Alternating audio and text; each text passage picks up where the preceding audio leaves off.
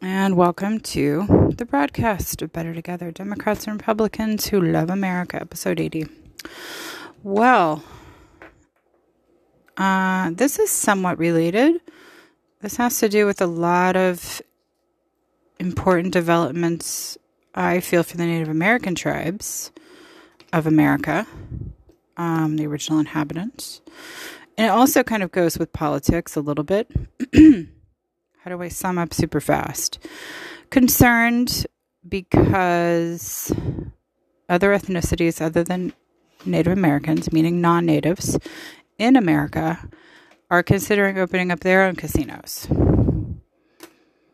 And if that is allowed to happen, which might very well happen because those ethnicities would be American citizens and therefore voters, then of course politicians respond to voters. Um, sovereign tribal nations are not voters. So politically, that would be in favor of the competition to come. So my concern is I, I believe we should preserve the revenue streams of the tribes through tribal gaming.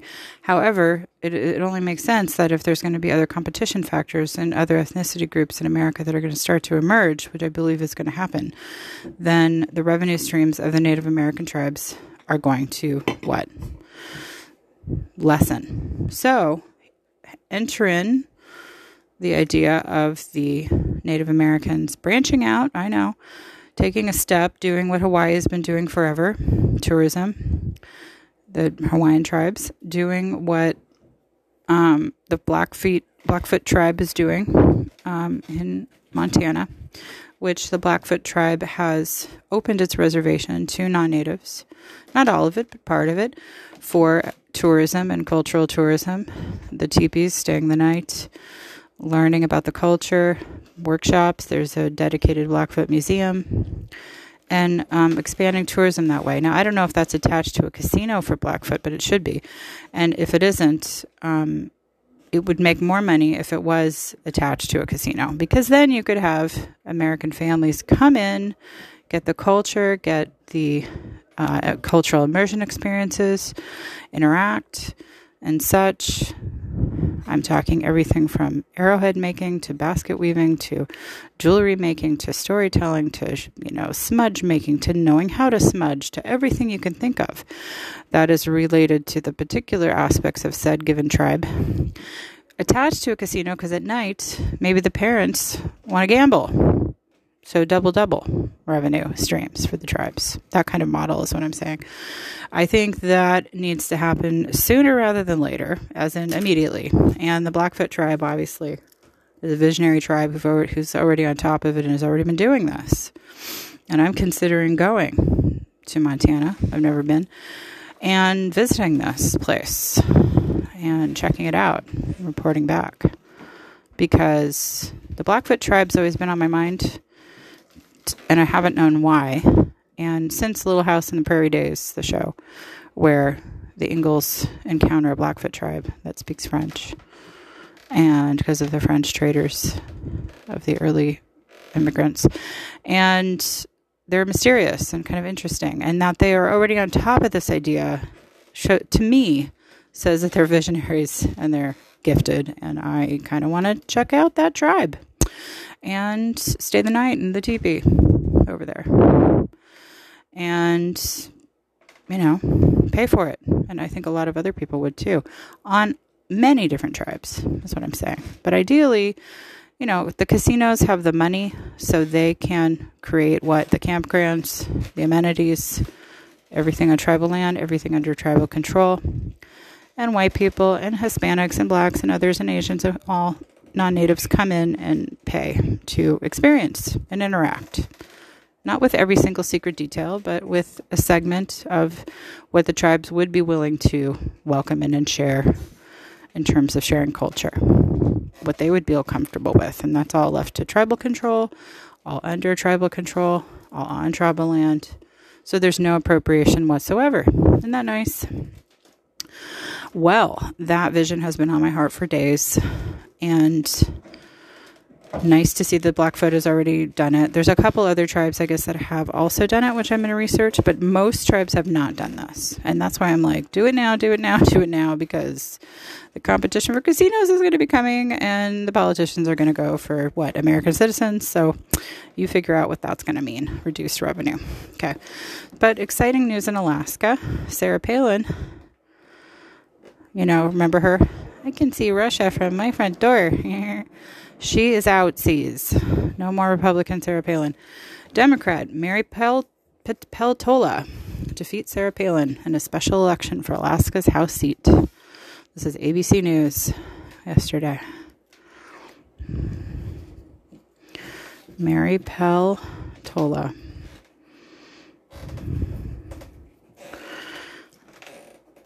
Uh,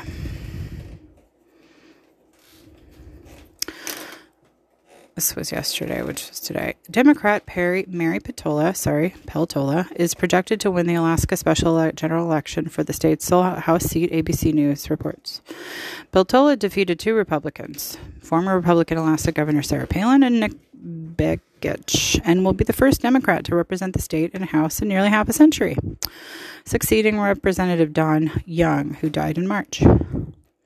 Peltola will also be the first Alaskan native Native American, to represent the state in Congress. Significant. Begich has been knocked out under the rank choice rules. Peltola defeated Palin about 51% to 49. What's most important is that I'm Alaskan being sent to represent all Alaskans. Yes, being Alaskan Native is part of my ethnicity, but I'm much more than my ethnicity, Peltola said following the announcement of the results, according to Anchorage Daily News. She looks a blend of white and Native American. The election, which was called on Wednesday, some two weeks after voting ended, was historic for more technical reason. It was the first Alaska race that used ranked choice ballots. The process, which advocates said would encourage more consensus building, but Palin criticized as convoluted. Work like this: if a candidate in the election initially won more than 50% of first choice voters, they would have won the race outright. That didn't happen. Special race on August 17th. Peltola initially ended up with 40%. Then the candidate with the least amount of first place votes, Begich, was eliminated, and candidates' voters had then had their ballots redistributed to the second choice under one candidate got less 50, at least 50%. Peltola is an indigenous Yupik Alaskan. Yupik, Y-U-P-I-K, and former member of the Alaska House of Representatives. As a state lawmaker, she chaired the bipartisan Bush caucus of rural politicians. In addition, she served the Kuskokwim River Intertribal Fish Commission before leaving for her congressional campaign. On the trail, she prioritized climate change, responsible resource development, infrastructure for airports, ferries, highways, energy grids. Peltola will only serve as the remainder of Young's term, which ends in January. what? She's on the ballot again. I will vote for her again, along with Palin and Begich to try to win a full two year term. Uh, okay. A statement Wednesday, Palin repeated her criticism of ranked choice voting, saying it was sold as a way to make elections better, reflect the will of the people, but that has opposite effect. She said, oh, though we're disappointed in this outcome, Alaskans know I'm the last one who'll ever retreat. Said I'm going to reload with optimism, and Alaskans learn from the voting system mistake and correct it the next election. Let's work harder to send America First conservative to Washington in November. No. Let's send Pelt this one man again. No, Palin, you're over. Peltola, please. Why is it significant to what I just said earlier? Well, she can represent in Congress this idea too of helping to um, support the tribes with revenue streams. Now, what does this ultimately mean for American citizen voters? Well, it's an alternative vacation plan for families, right? To teach their kids about Native ways on Native land under Native control for money um, to keep the natives going.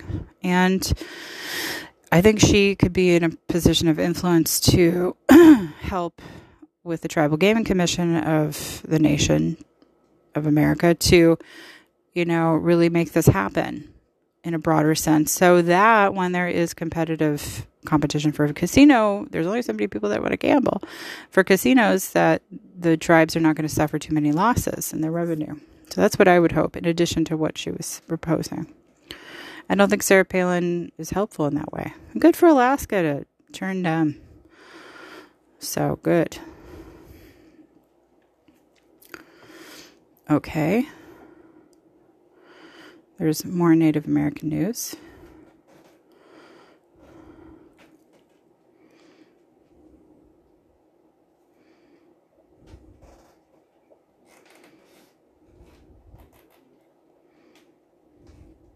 I'm skimming really quickly. Yeah, so this was helpful. This was another um, example of returning of the sacred sites, returning the sacred objects, this idea of the indigenous tribes. Indian Country Today magazine, Colby Kicking Woman, yesterday. Indigenous ancestors found on North Dakota College campus. The University of North Dakota admitted it had more than 250 boxes of ancestral remains um, and sacred items and the process of repatriating these items to the indigenous homes. On Wednesday, a school leader publicly apologized. See, this is helpful. Um, the University of North Dakota in Grand Forks has begun the process of repatriating sacred objects and ancestral remains that belong to indigenous communities that were found weeks ago on school campus. As News Conference Wednesday, school president Andrew Armacost said in November 2021, university formed a UND repatriation committee to develop policies on the process of returning native artifacts to tribal lands. In late February, early March, the committee found a significant number of artifacts on campus, including ancestral remains. Armacost noted that the records of what is in possession of the university is incomplete, but there are more than 250 boxes of artifacts. The number of ancestors can be measured in the dozens. Wednesday's statement and news conference were the first public statement issued since. The university has been in touch with 13 tribes, a number he says will continue to grow to gain their advice and counsel to make sure the process is done correctly and completed. First, I sincerely express my apologies and heartfelt regrets that the UND has not already pre- repatriated these ancestors and sacred objects as they should have been years ago, Armacost said in a statement. Second, I pledge my administration's full support and commitment to the tribal nations impacted by this mistake.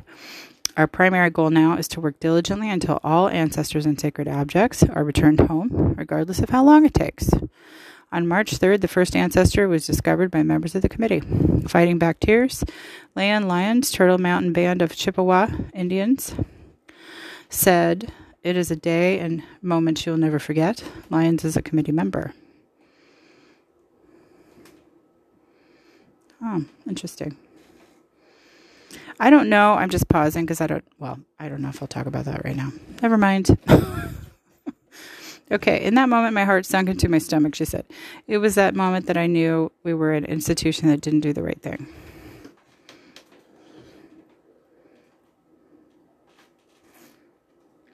After just sharing the news, With other committee members, many felt the same feelings of betrayal, anger, sadness, frustration, exhaustion, she said. Some 870,000 Native American artifacts should that should be returned to tribes under federal law are still in the possession of colleges, museums, and other institutions across the country. According to the, uh, the Associated Press, revenue of data mentioned by the National Park Service. I'm going to deviate here. Well, why do you think that is? Hello, money. Money. So, you know, this is what I'm saying. We need to have these objects returned to the Native American tribes and they can have their own museums that we pay to go on tribal land to visit. See how that works? See how that is? We flipped that just now. That's the goal and the vision. See? So, why do you think the colleges and museums? Well, I'm sure they get a lot of money for keeping them, preserving them, having a budget, charging money for people to come see it. And all of this should be done on tribal land for non natives to pay to visit, to see, to learn. See? So, yeah, it's this is part of the reversal. Uh, as the search continued to other areas and more remains were found, each new discovery felt like a deeper and deeper cut into our hearts, Lyon says. In 1990, Congress, I don't know why she's surprised though. I mean, are you really that surprised, Lyons? I, that's kind of ignorant, isn't it? I mean, I'm not surprised. In 1990, Congress passed the Native American Graves and Repatriation Act, common, commonly known as NAGPRA. It's a federal law enacted to protect and provide repatriation of human remains, funerary objects, aka Indian burial grounds, sacred objects, and objects of cultural patrimony. According to the National Park Service website, any federal agencies and museums, universities, state agencies, local government, any institution, institution that receives federal funds must comply with NAGPRA. Along with working with tribes, the university has also been working with government agencies to ensure the law is being followed correctly. Taking questions in the media, Armacost was asked about a timeline and events and why it took so much time it needed to make inf- informational available to the public, as well as why the news conference wasn't live streamed.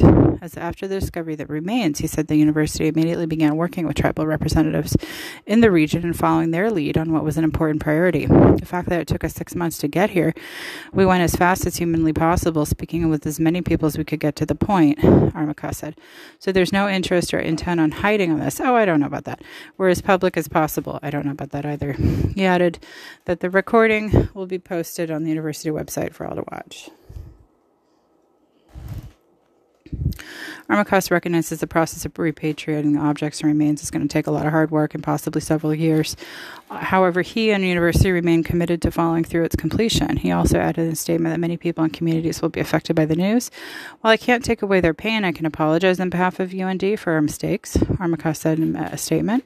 The tribal communities have my assurance that his university were strongly committed to repatriation. Through the process, it's been a priority of the committees to be transparent as well as documenting recorded their efforts so that they might be a model for other universities and museums in the future. Doug McDonald Ogala Lakota is a psychology professor at university and is on the committee as well. He said they don't want other university organizations to be blindsided as they were. We don't want other universities or other organizations to have to do what we've had to do, which is essentially scramble from scratch, McDonald said. What made it clear during the news conference is how difficult this has been for all involved. North Dakota Indian Affairs Commission Executive Director Nathan Davis, Turtle Mountain Band of Chippewa Indians, said everything he's been taught and learned in life he's never been taught to put relatives back in the ground. It violates who we are, it violates our culture, Davis said. So when we say this hurts, it's because it touches our soul, it touches our spirit, because in our ways this is not supposed to happen. Our loved ones are supposed to rest. The university is not facing criminal or civil penalties under NAGPRA, and Armacost said this was not a dissuading factor. This is too important. We owe it to the tribes to make sure we bring their ancestors home, and I think that's an important point. Armacost said. So even though I speculate that in any pen- there isn't any penalty, that is absolutely not the reason we came forward. We'd have to come forward anyway. The university has launched a repatriation webpage that contains a statement from Armacost. Ancestors to frequently answers sorry answers to frequently asked questions and links for mental health support those affected by announcement. The committee held discussions with indigenous students on campus and Lyons and said many felt the same anger and devastation from committee felt. They can feel the way that's and that's okay that we've all felt that way lion said. If we anticipate certain actions maybe that's their right. They have every right to do what they need to do with their emotions. She added it's not it's that she'd be more worried if students didn't feel anything it means they still care. They care about our people, they care about our ancestors, they care about each other, and that's important, she said. It's still early in the process, and McDonald said there is plenty to be done. Pray for our continued healing because there's a lot of work to do to bring about the ancestors home. I mean, you know, whatever gets it done at this point. Let's read. Oh, darn it. It is Blackfeet. I've been saying Blackfoot. I couldn't remember if it was foot or feet. Ay, ay, ay. I'm bad with names. What can I say? Feet. okay. The travel. Montana's Blackfeet Indian Reservation is tourist friendly and educational. This is what I think is, a great model for the rest of the tribes. Aaron Spray, now that I got the tribe name right, Blackfeet. Blackfeet. The Blackfeet Nation, the large Montana reservation open to visitors. What to See and Do, Blackfeet Nation, Museum of the Plains Indians, Blackfeet Culture Camp. No one can really understand or appreciate the history of the lands that are now United States and Canada without understanding the histories and traditions of Native Americans. Today, there are many reservations across the United States and Canada. The largest one is the Navajo Nation. I thought it was the Cherokee Nation. Come on. Okay.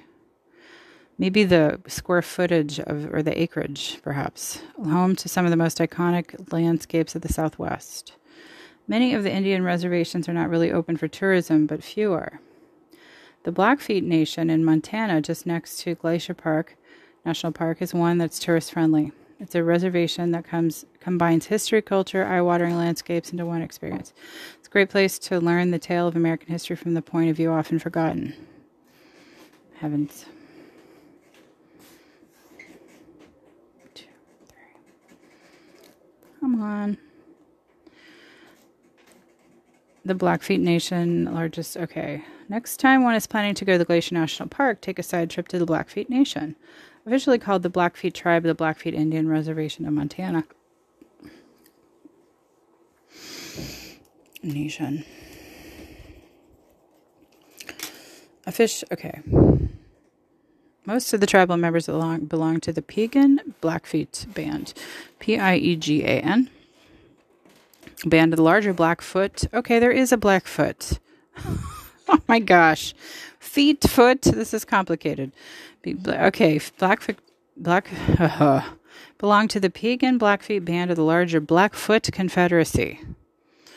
The Confederacy extends into Canada. Got it. Okay.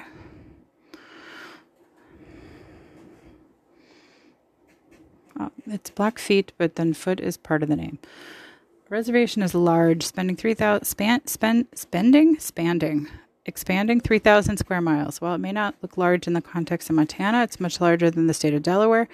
It's located along the eastern slopes of the Rocky Mountains and borders Glacier National Park in the west and Canada to the north. According to Governor's Office of Indian Affairs, the name is thought to have come from the characteristic black color of the moccasins, painted or darkened with ashes. The tribe actually calls themselves um, Niitsitapi, Niitsitapi, meaning the real people. What to see and do there. Visitors can enjoy Blackfeet Nation both summer and winter. Active activities include hiking, camping, boating. Oh, it might be over then. What about fall and spring? Shoot. Activities include hiking, camping, boating. I guess I have to wait till next summer. Fishing, hunting, and more, although tribal permits may be required. This is amazing. This is great. They are on top of it. Plan one's visits around the annual North American Indian Day celebration to gain a new glimpse of Native culture. It's held in Browning, the headquarters of the reservation, on the second weekend of July. Another time to come is Heart Butte Indian Days on the second weekend of August. What's going on in September? Nothing? the Museum of the Plain Indians. It's one of the main attractions of the reservation, one of the best to learn about the history of the Native Americans in Great Plains. museum is located in tribal headquarters of Browning. It's founded in 1941 focuses on art, historical clothing, horse gear, weapons, other artifacts of the nor- northern tribal plains people. Their exhibit their exhibits rotate seasonally. The museum represents more than just Blackfeet. It represents Sioux, Northern Cheyenne, Crow, Arapaho, Shoshone, Assiniboine, uh, Flathead, Cree, Chippewa, and Nez Perce. The Nez pierce. I'm sorry, the. Good, and I'm glad they choose uh, to have admission fees. Summer hours. Darn it, I think I missed it. ay, ay, ay. I have to wait.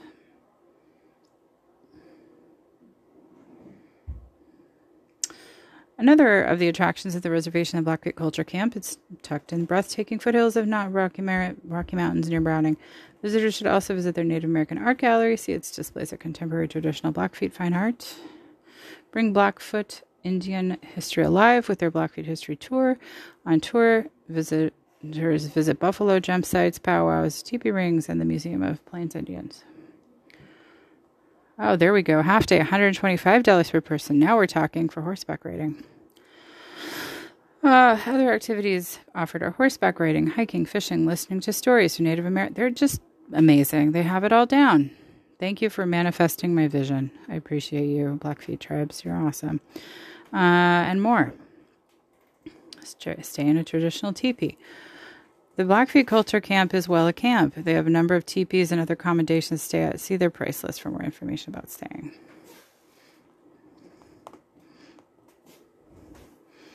Awesome. Like it. Well, I just maybe missed the uh, time frame as of now, but I can catch up. I'm going to resend that to myself to calendar.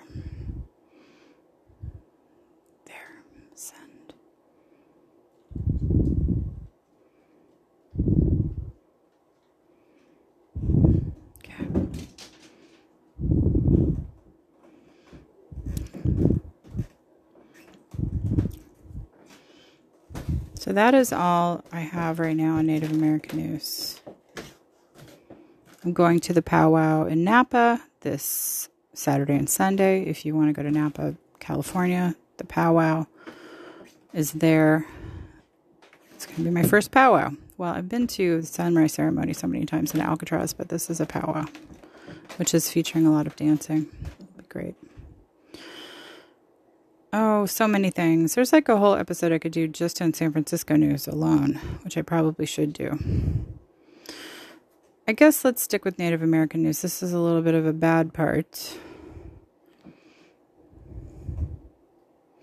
SF Gate Bay Area residents outraged by controversial ugly development that would disturb Native American burial sites. Arinda Bindman Friday.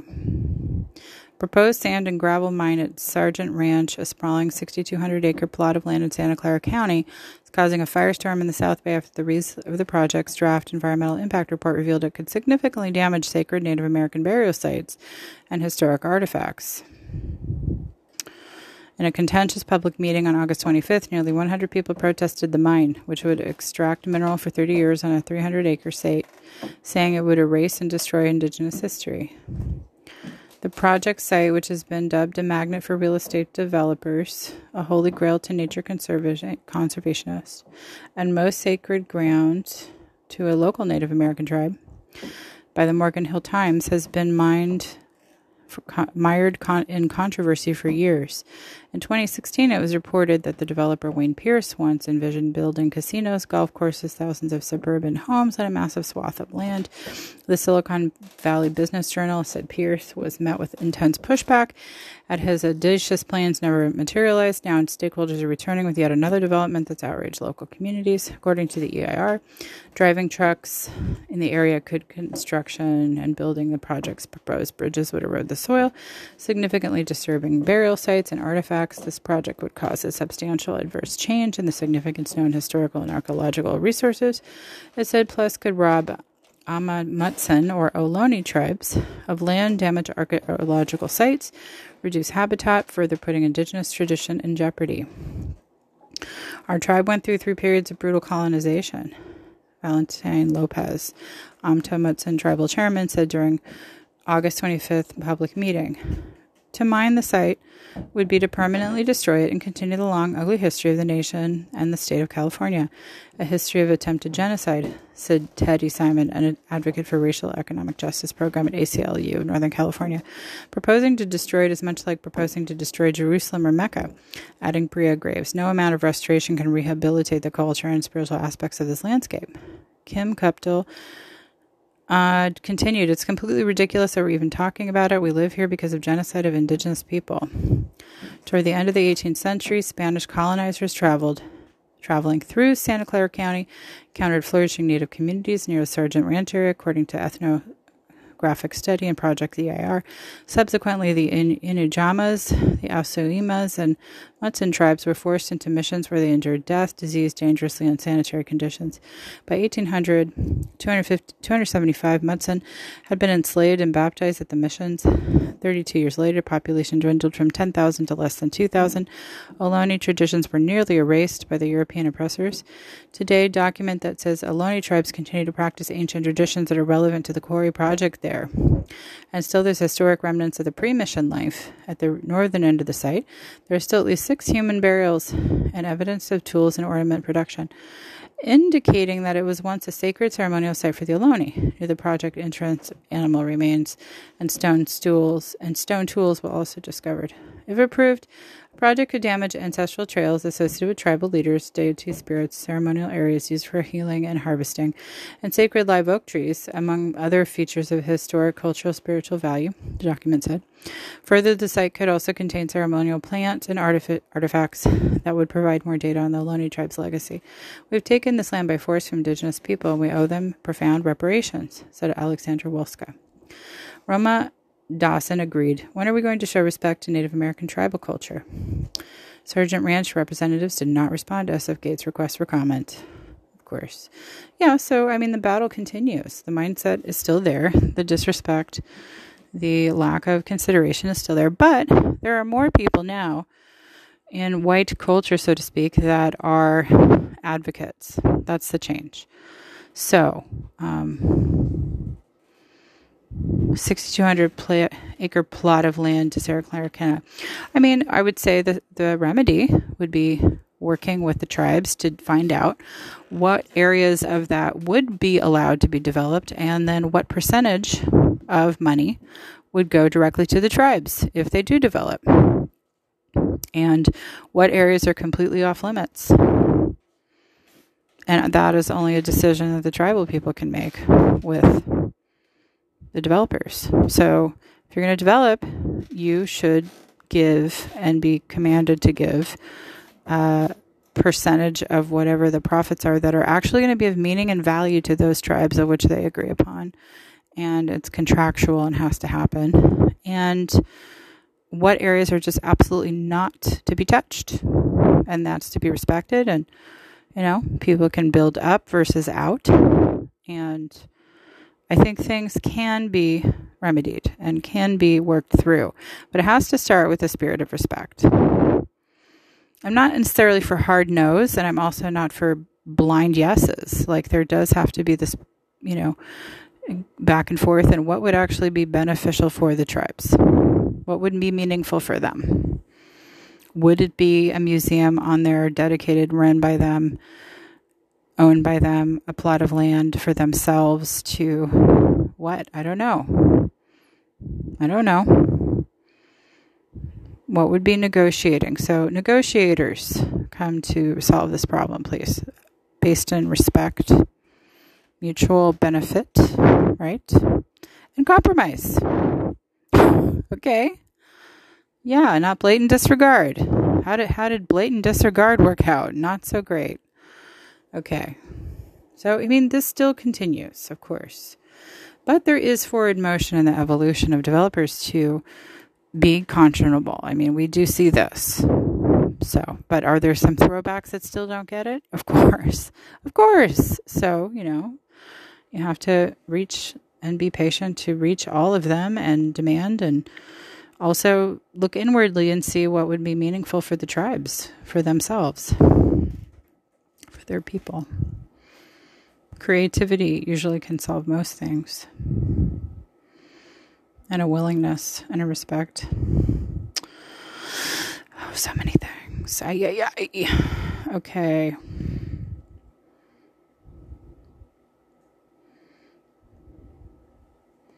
I guess we'll just all things Native American news here. Can anyone own it? This is like the justification I was making for the story earlier. Can anyone own a casino in California? To the point. KTVX Sacramento, Gilbert Cordova. There's a Monday picture of a black lady on the thing. Following nearly open of Sky River Casino Elk Grove, many community members have made their voices heard about their excitement and opposition to the casino.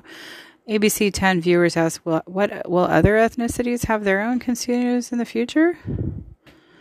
The Sky River Casino in Elk Grove, that's outside of Sacramento, was originally set up to end open to end of October 2022, but in July, the Wilton Rancheria tribe announced that they were pushing for September date. The casino opened even earlier, mid-August. ABC 10 News show to the point with Alex Bell ran a segment highlighting the casino's early opening. Casey, a viewer of the show, emailed the following question Would you think in the future that other ethnicities of people will have their own casinos? We cannot predict the future, but we can help provide information. We can reach out to Fed, Fred Castano, Public Information Officer for the California Gambling Control Commission, and ask Why can Native Americans own uh, casinos in California? And can anyone non Native American own casinos in the state of California? Castellano says in California, federally recognized Native American tribes own and operate casinos where they can offer Class 3 gaming, which includes slot machines and offering house banked games. House banked games, yeah. Tribes enter into the compact agreements with the state, which are negotiated with the governor's office, and these compacts codify the casino's gaming activities and financial arrangements with the state of California the state and the local government. There are also gaming operations in California that are not owned and operated by tribes. They're known as card rooms. Card rooms cannot offer the types of gaming that tribal casinos can. Card rooms players let the betting again betting against each other like games like poker, whereas tribal casinos bet players can bet against the house in games like blackjack. Castano further highlighted why Native Americans can own and operate casinos by pointing to the Indian Gaming Regulatory Act that was passed by Congress in 1988. According to the National Indian Gaming Commission, tribal gaming as we think of it today dates back to the 1970s when a number of Indian tribes established bingo operations as a means of raising revenue to fund tribal government operations. About two de- decades later, through the court case California versus Cabazon Band of Mission Indians, 480 U.S. 202, 1987, the U.S. Supreme Court confirmed the inherent authority of tribal governments to establish and regulate gaming operations independent of state regulation, provided the state in question permits some form of gaming. This case and the debate over whether tribal governments possess the authority to conduct gaming independently of state regulation led to the passage of the Indian Gaming Regulatory Act of 1988. So, yeah, people are wondering about that. They may very well develop that which may very well serve to reduce tribal revenue. Hence, follow the Blackfeet idea, if you will. So that was all in Native American news. Okay, what else do we want to cover here? I guess we'll do environmental topics.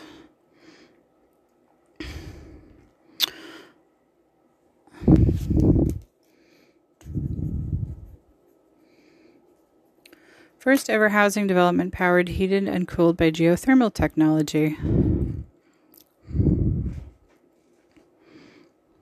This is a video, so I have to find the closed captions. CNBC.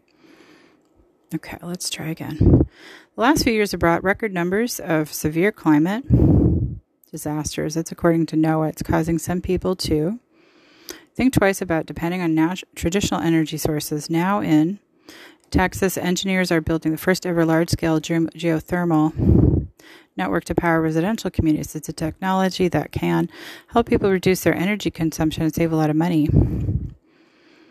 In Austin, here's CNBC's Dana. From above, the Austin area development looks like a lot like any other but by the way, Whisper Valley is largest geothermal system ever created for residential community, a blueprint for greener living. So if you just travel down below your feet, 30 or 40 feet, it's a constant temperature all year round, 72 to 74 degrees. So we want to access that because it makes the heating and cooling equipment all more efficient. EcoSmart Systems subsidiary development, Taurus Investment Holdings, pumps water deep underground, the mild temperatures through the water, and these to the pumps are used to distribute the water throughout the entire geogrid, a geogrid that will eventually heat and cool more than 700, sorry, 7,000 homes before everyone 300 feet deep are drilled in front of every lot to circulate temperature water to each home. Thurman Homes is one of the buildings. The beauty of the system is it uses us as a builder. There's very little that it has to be considered outside a normal building. Practices builders simply connect the water lines to geothermal system while it's powered by electricity. It uses far less traditional hvacs and every home has solar panels. The whole package reduces energy consumption about 80% with the investment of a geothermal. The day you move in it's going to be saving you money. Just ask homeowner Jennifer Abamonte. We essentially have no power bills at this point. The cost of a home here is about $10,000, more than a comparable home, but buyers seem willing to pay and add. Features like battery backup, Abamonte did because she said she was nervous about the deadly ice storm just 18 months ago that shut down the state's power grid. But it's really been nice when we've had even minor outages to not have to worry about things that continue to function. And EcoSmart is, hard, is already working on plans for similar projects in other states. Wolfson said the recently passed Inflation Reduction Law is a massive windfall for geothermal development on the commercial level, tripling the tax credits for over 10 years.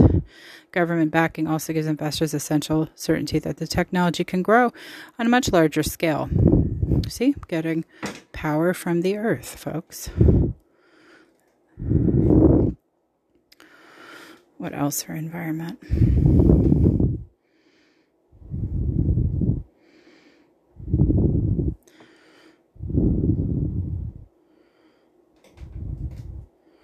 This is also a housing alternative.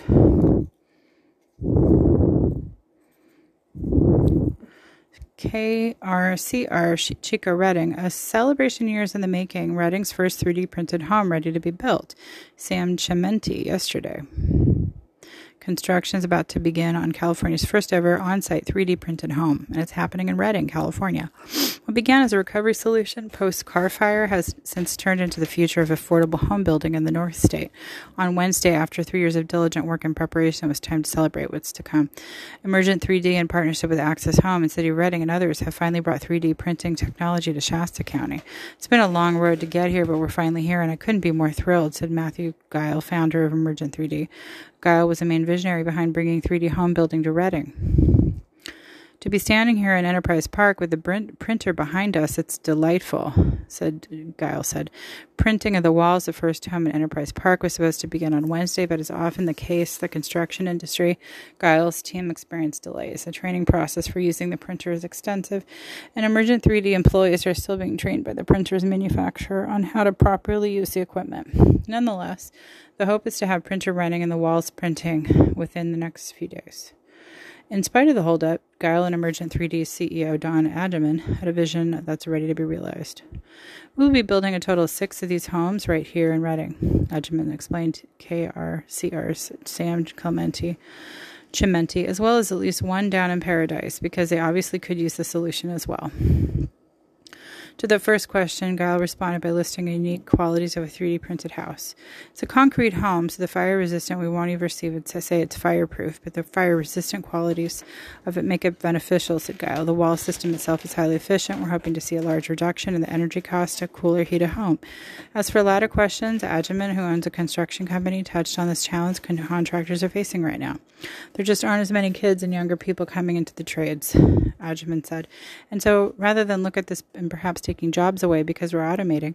We look at we're taking a limited resource of qualified help and actually multiplying their efforts. We can use the same crews and just develop more homes because that's really what California needs. Nice. Of course, that's a very simplistic solution, but it's a good start. A lot depends not on the actual product you're doing, but whether it's permitted in your zoning, right? Okay, what else? Okay, another problem with electric cars. Don't like the EVs. California is told not to charge electric cars days after the gas car sales ban. week. Claudia Radman yesterday. Californians may need to take measures to conserve energy, including avoiding charging electric vehicles to prevent strain to the state's power grid over the Labor Day weekend, official says it. Week after state regulators voted on a plan to ban the sale of gasoline power cars. The new policy approved by California Air Resources Board require all new cars in California sold to be free of greenhouse gas emission by 2035 as part of an effort to fight climate change. But with the heat wave forecasting for the coming days, California's grid operator Tuesday warned that excessive heat would stress the energy grid and conservation may be needed over the holiday weekend to avoid power outages. California Independent System Operator said it's issued an order restricting maintenance operations from August 31st to September 6th to ensure that all generators and transmission lines are in service. A news release, California ISO said it expects that it will issue calls for voluntary conservation of electricity through flex alerts over the long weekend. During a flex alert, consumers are urged to reduce energy from 4 to 9 p.m when the system is most stressed because the demands for electricity remain high and there are less solar energy available, the release said. The top conservation actions are set to thermostats to 78 or higher to reduce air conditioner use, avoid larger appliances and charge electric vehicles, don't charge them. In other words, turn off unnecessary lights. Lowering electricity during that time will ease strain on the system, prevent more drastic measures, including rotating power outages. Some on social media pointed out the conflicting messages were being sent to Californians. We recently ruled to ban gas powered cars, just put out a warning to avoid charging electric vehicles. Um, Robby Starbuck, a former Republican Congress candidate in Tennessee. This comes days after California became the first state to ban gas cars by 2035, which is massive pain in the grid for there everyone forced to drive only electric cars. Toddlers could run a state more competently than Democrats. Okay. I don't agree, but I see it that that is funny. California's Democrat governor Gavin Newsom hailed the new rule requiring all car, sale, all, all car sales to be zero emission vehicles, ZEVs, um, by 2035 is groundbreaking effect to tackle the climate crisis. If we can fo- solve the climate crisis if we focus on big, bold steps necessary to cut pollution. This plan's years targets 35% ZEVs by 2026, 68% by 2030, and 100% by 2035. Providing a roadmap reducing dangerous carbon emissions and moving away from fossil fuels. That's 915 million oils barrels worth of emissions that won't pollute our communities. Newsom said that $10 billion the state was investing in making the transition would make it easier and cheaper for all Californians to purchase electric cars. Yeah, I'm not a fan of it because we're going to have climate change actually increasing the heat, which again is straining the grid, which again isn't going to work for electric cars. So, what does Marco Rubio have to say about electric cars? I think hydrogen's the answer, honestly, with some electricity, but not that much. Fox News Senator, Senator Margaret Rubio reveals the problems with electric cars. One of the critical problems with left wing policies like you see coming from Democratic Party these days is they don't mesh with common sense and reality in the real world, right? So they have these policies now. We're going to go do all battery powered solar panel. We don't have the infrastructure for that. We're not anywhere near that all the tax credits in the world are not going to change that. Number two, a lot of the materials that you need to build these batteries and solar panels all come from China. So you're empowering them. He's right. And number three is what I pointed out today that we don't have the charging stations. And if we do, they're telling people not to charge electric cars. Agreed. Agreed on all fronts. So hydrogen, hydrogen, hydrogen, please, not electric cars hydrogen.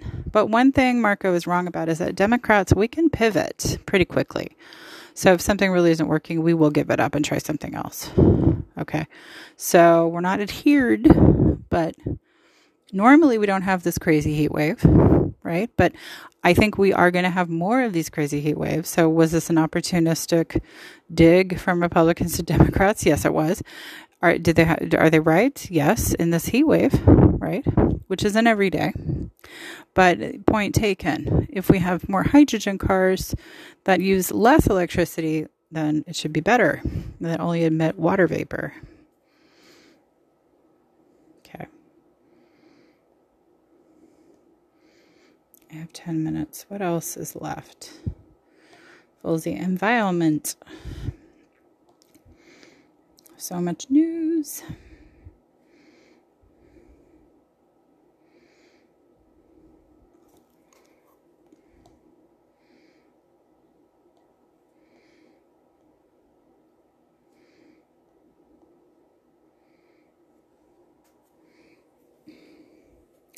Let's talk more about the electric cars. The Drive dealership quotes $30,000 to replace a battery in a $10,000 Chevy Volt. Lewin Day.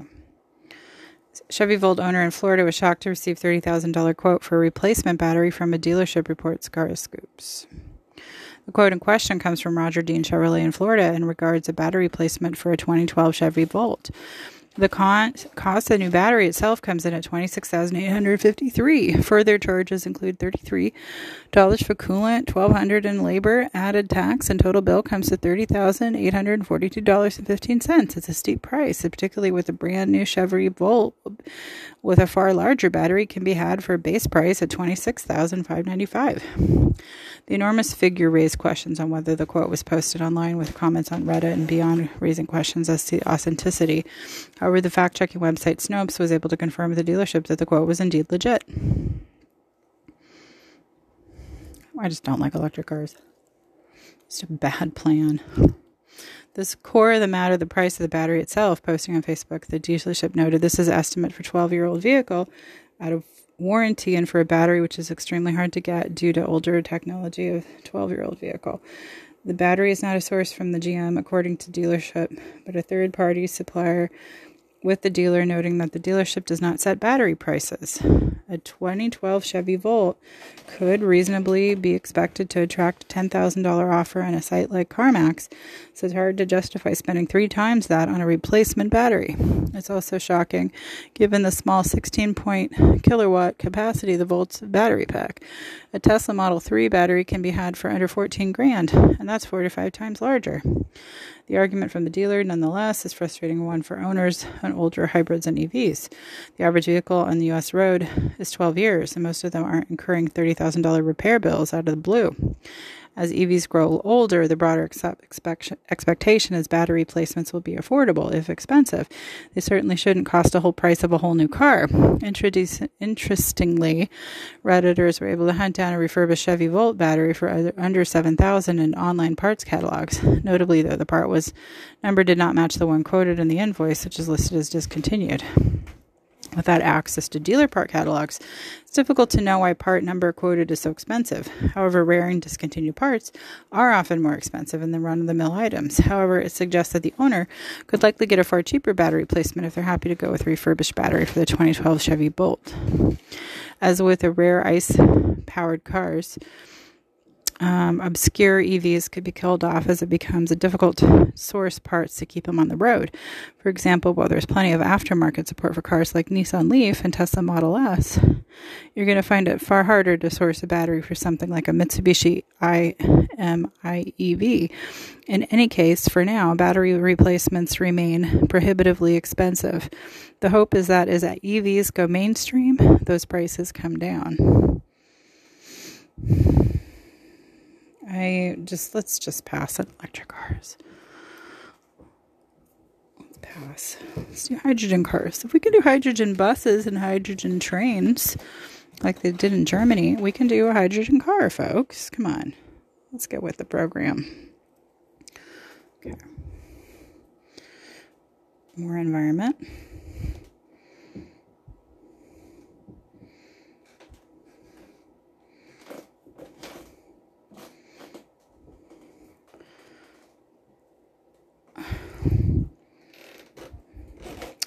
Flee Mississippi as fast as practical.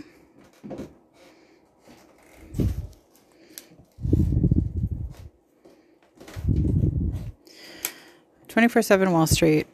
Douglas McIntyre Monday. Every few months, scientists issue a report on parts of the world that are just no longer inhabitable. Uh, Usually, areas that will suffer from extreme temperature, drought. U.S. regions have started to appear on these lists. The reason often is flooding. Uh, the drought is a hallmark of future troubled parts of the Southwest, including Nevada, California. Floods have already killed a number of people this year. The most recent have been the floods in Tennessee and Kentucky. The incidents have cost hundreds of millions of dollars and taken lives. Dangerous floods now are expected parts of Mississippi. The mayor of Jackson, Mississippi, recently told residents of part of the city to get out now, according to CNN. The city faced a similar problem in February 2020, as it often is the case. Areas that are dangerous because of extreme weather go through same catastrophe over and over. Other examples are wildfires portion of the Atlantic coast, Gulf of Mexico that are hit by hurricanes. Climate scientists see no reason to believe the problems in these deeply troubled areas will ever improve. That means residents will never get the relief from these dangerous and unpredictable situations. Water levels have risen steadily along some American coasts and will never drop again. Wildfire, area, wildfire areas will suffer from drought and never go away. Mississippi has become a climate hotspot, particularly along the Pearl River. The last flood and current one shows the area will be periodically waterlogged. If prevailing wisdom about climate change is true, these incidents will become worse and be happen more frequently. If climate change will not change for the better, the largest challenge is where people in these dangerous areas will move. Many man-made solutions to climate catastrophes could push the trouble into the future, but there is little evidence this will solve problems permanently. It's time to leave parts of Mississippi, but leave it for where? A financial advice. Okay, that's not, that's an ad. For where? For anywhere else. There's so many places. Come on. Come on. For where? For anywhere. Goodness. what a silly question. Okay. What about the single most misleading statistic in renewable energy. How about that? The streets. Uh, Max Chatsko. Only a fraction of total energy consumption comes from renewables, kind of. No energy source is perfect. Fewer devices as renewables. Arguments have focused on high cost, low reliability, and ability to build a grid base of renewable energy. Easy to disprove these arguments with real world data. For example, wind and solar offer the lowest cost of electricity on average in the U.S. Meanwhile, eight different states lean on wind power for 20% of their electricity. Texas generates more electricity from wind power alone than 39 states generate generate total, including solar, and the Lone Star state generates more electricity from renewables than 42 states generate from all sources combined. I did not know that. Imperfect Arguments that gloss over nuance or reality will continue so long as renewable energy remains a political football. But the most misleading argument is one being increasingly used to dismiss zero carbon energy altogether. Renewable energy contributes only 12% of all energy consumed in the US. Look at just look at wind and solar and the number shrivels to 4.7. Why is there so much focus on renewable if it makes such a paltry contribution to the total energy use? Let's dig in. The five energy sectors explained. It's true, wind and solar combines just 4.7 of total energy consumption in the US 2021. However, energy and electricity are not the same thing in this context. Total energy consumption spans electricity, the power sector, liquid fuels, the transportation sector, heat across industrial, commercial, residential sectors. Wind and solar farms generate electricity and contribute to power sector. Therefore, it's misleading to gauge market or share by viability by factoring in transportation and heating too. Indeed, the U.S. leaning on renewable energy for 25.3% of total electricity generated in the first six months of 2022, a record 16.5% electricity generated was sourced from wind and solar alone in that span. That's not to say renewable energy will never grab majority share of total energy consumption. Rather, the energy transition may look different in each sector. Power, electric utilities and power generators must plan grid changes years in advance to ensure stability. Almost all new capacity being added for the next gen- decade compromises wind and solar, which almost all old capacity retired compromises fossil fuels. It all comes down to economics. Wind and solar farms don't require ongoing fuel expenses, which results in low cost energy output for the life of the asset. Meanwhile, older coal fired and gas fired facilities have fuel expenses at higher maintenance costs. Current trends suggest wind and solar could supply at least 40% of the nation's electricity electricity by 2030. The power sector represents 38% of total energy consumption in the U.S. today. Transportation. Several emerging technologies will shift energy demand to the power sector. Energy transportation We'll see all liquid fuels, petroleum, replaced by electric fuels, electricity.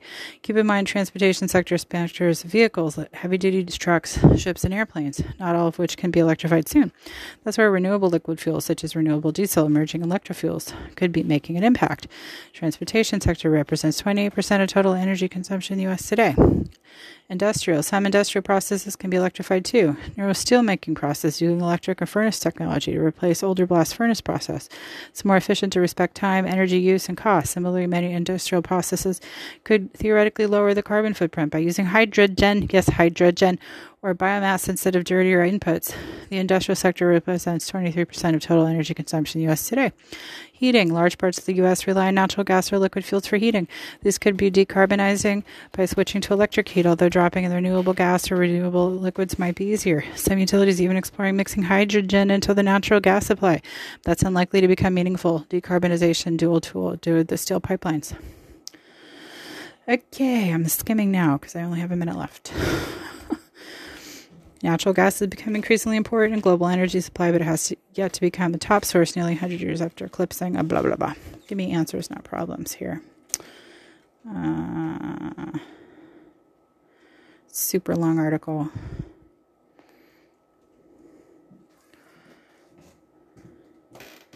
They didn't mention nuclear whatsoever. Did you notice?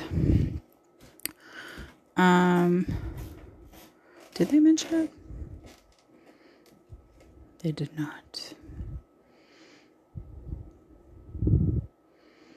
Well, anyway, if you want to read more on this, the title of it is on The Street, The Single Most Misleading Stat in Renewable Energy by Max, M A X X, C H A T S K O, if you want to learn more about that. Well, folks, it's been fun.